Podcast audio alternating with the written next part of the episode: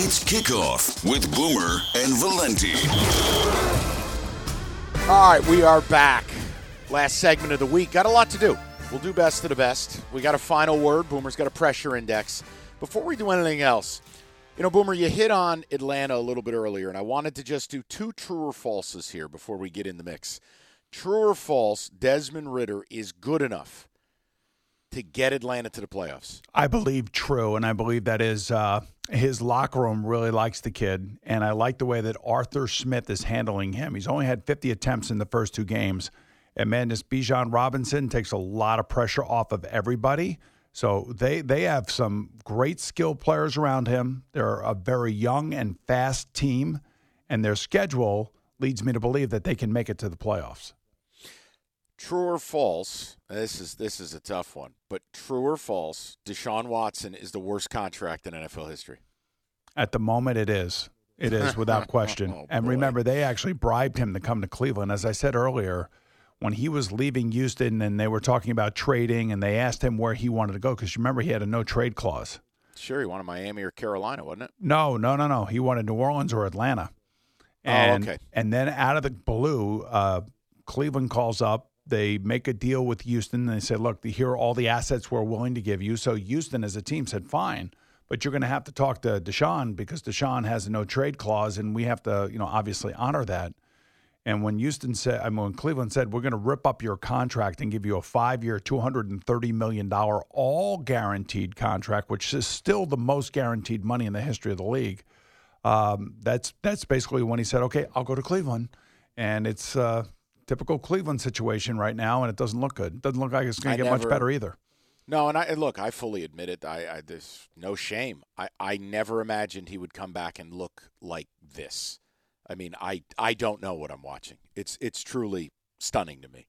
Um, all right, let's get to the best of the best, which is a hell of a good Monday night game. This week's best of the best.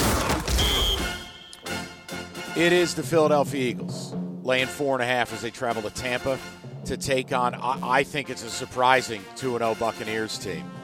And I know a guy you like and a guy I like, Baker Mayfield. Boomer, take me through. Where are we at with this game? Well, think about this. You got three NFC South teams that are sitting at 2 and 0 and all are sitting at 2 and 0 because of their schedules and, and and I think that's one of the reasons why the Bucs are 2 and 0. Um, I think that the resurgence of Baker Mayfield is a lot of fun. I love it. I love what's going on with him. I love the fact that he was able to go to LA last year and show up and win a football game in a comeback fashion for the Rams.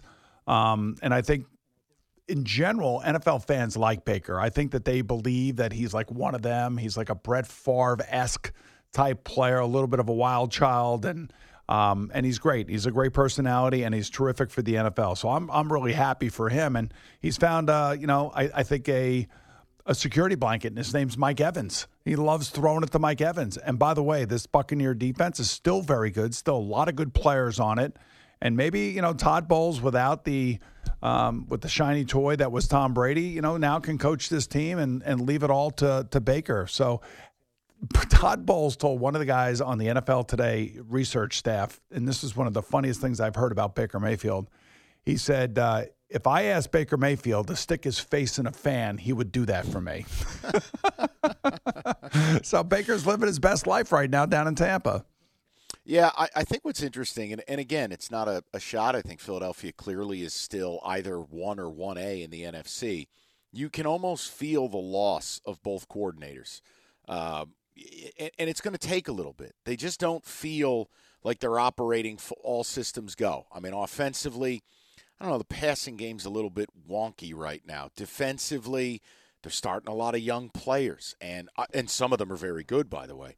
I think this is a super interesting spot for Tampa. And when you look at it, Boomer, you got a lot of injuries with Philly in the secondary. Um, that's exactly what the Bucs want to attack with Godwin and with Evans. And I, am I nuts to take the Bucs here with the four and a half? No, I could see the I could see the Eagles winning the game, but I could see them, you know, winning by a field goal, a late field goal. I could also see a backdoor cover by the Bucs, to be honest with you, if they're behind and then maybe getting a late touchdown and an onside kick and losing it that way. But um, you know, my thing about the Eagles is that they haven't played their best and they're still two and zero. No. And I don't think Jalen Hurts is, you know, all that comfortable right now. And if you remember back when we started the show in week one, I told you the loss of those coordinators, one became the head coach of the Cardinals, the other one became the head coach of the Indianapolis uh, Colts, that it was going to be a transition year for that coaching staff and for those players, especially the new younger players that they have on defense. So I think we're seeing a little bit of that. And by the way, Shane Steichen has done a really good job with Anthony Richardson the first two uh, weeks. And now he's got Gardner Minshew, and he can call different plays, and he's not going to call as many running plays, of course. But I think Shane Steichen is the missing piece uh, for Jalen Hurts, and hopefully Nick Sirianni can get more out of Jalen here the next few weeks. And I think this would be a good spot to get that going, especially on Monday night. In your like, how long does it take in your mind? I mean, is it you know generally speaking, does it take six, eight weeks? New coordinators, enough reps, enough snaps, enough live fire for this thing to maybe recalibrate fully? The only thing that... I would the only thing I would say that would mitigate a little bit of that transition period is that the head coach is an offensive coach. Nick Sirianni, right. it's his offense. He knows what's going on. So he should be able to call the plays and help out um, Jalen Hurts a little bit more and get him back to where he was last year. The other thing, too, remember, A.J. Brown was not happy last week. And usually, when a guy is not happy early on in this game, they're going to try to get the ball to A.J. Brown and get him into the game. So they still have one of probably the top five wide receiver duos in the NFL along with their tight end. So I would think that we're going to see a lot more RPOs and we're going to see a lot more movement uh, from Jalen Hurts to have him do things that he's comfortable with. And you know, and I think they're going to get AJ Brown uh, involved early and often in this game because usually it's the squeaky wheel theory in the NFL. When somebody's not happy, you get them involved and then they calm down. All right, I'm going to take the Bucs getting the four and a half. You're on the same side here. I am. Yep. Okay. Let's get to Boomer's final word. We got a pressure index because week three, yeah, there are a lot of people who've got some pressure on their plate. Kickoff with Boomer and Valenti, presented nationally by Casamigos Tequila. Casamigos, brought to you by those who drink it. And Lowe's. Lowe's knows home improvement. The final word. All righty, Mike, tell me if you agree with me. I got four pressure points right now going into week three of the NFL already. All the right. Chargers and Brandon Staley and their defense on the road at the Minnesota Vikings. Uh, one of these teams is going to be 0 and 3. I wonder if the Vikings end up losing this game. Are they considering trading uh, Kirk Cousins, if in fact that is in their offing? And number two, if the Chargers go 0 and 3 here, what happens to Brandon Staley and how hot is his seat? All right, I think it's an 11 out of 10. Now, you know, when we were finishing the show last year, I told you he should have been fired. Uh, playing Mike Williams in a meaningless football game, getting him hurt, compromising yourself in a playoff game, to me, that was malfeasance. Then they blow the lead against Jacksonville, and I don't know if he, not the team, I don't know if he's ever gotten over it. Boomer, to me, they lose this game, he'd be gone. Because Herbert's playing perfect football, and his defense, his side of the ball, is ruining everything. The Cousins thing is fascinating. What would the landing spot be? The Jets. Ooh, man, would that be good? Yeah, I don't know. You know, I mean, that's just that's one theory out there. There's a million like theories it. what the Jets are going to do with their quarterback position if things go haywire or if Zach gets hurt. So, I mean, that this is a pressure point really for the Chargers, but it's also yeah. But Staley's an eleven out of ten for the Vikings, right? Exactly. All right, my for next, me at least. My next pressure point is going to be Zach Wilson and the New York Jets. They're at home. They're one and one. Zach is now taking over. This is going to be his third start of the year, and they're going against the Patriots, a team which he has not beaten, a team which he looked really ugly against last year. And this was the the the, the team that he basically got put in timeout and sat on the rest of the bench for the rest of the year, even with a guy who had five broken ribs, for God's sake. So. The pressure is ramped up on Zach Wilson. I mean, the guys on Amazon on Thursday night tore him a new one everyone in New York is on this kid.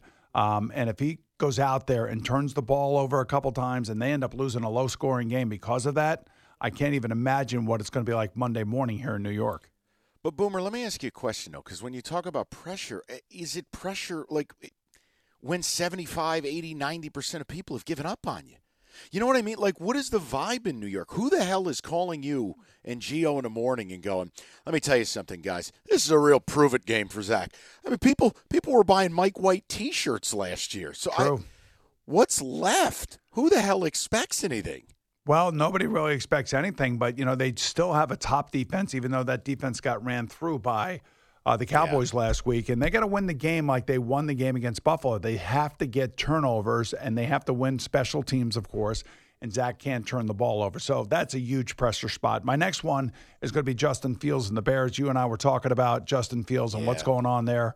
Uh, it's not a, a, place for success right now. It looks like things are coming apart for a lot of different reasons, whether it be their defensive coordinator getting raided and resigning by the FBI, or Justin Fields questioning whether or not he's being coached properly.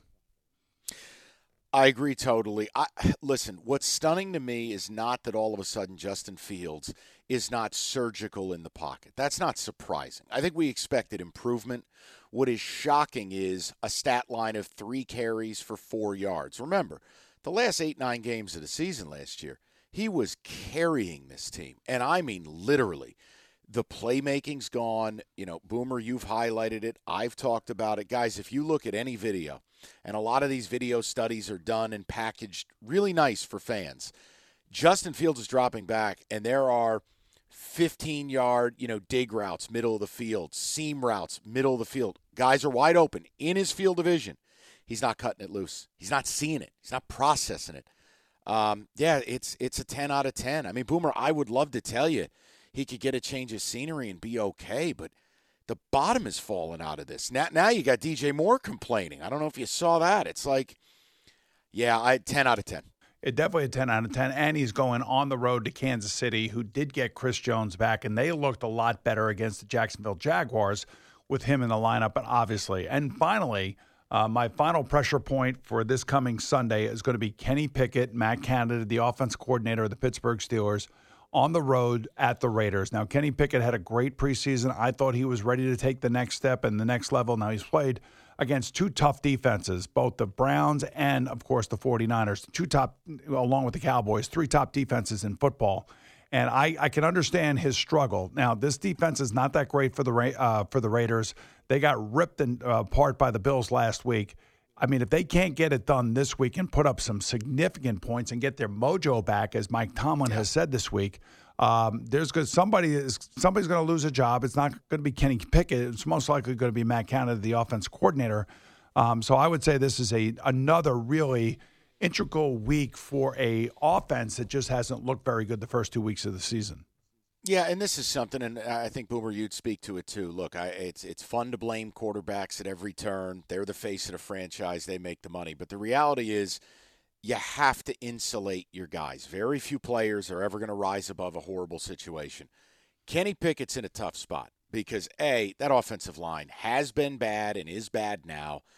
B, it's this is a me thing, not a boomer thing. I would never draft a running back in the first round. The Najee Harris pick is a total waste because A, the line stinks, and B, you're not going to re sign the guy even if he was good. And when you look at it, now you got a coordinator issue where clearly they're not playing to his strengths. So, yes, I, I think Kenny Pickett's under a lot of heat. Canada, I think if, if, if they look terrible, he's out.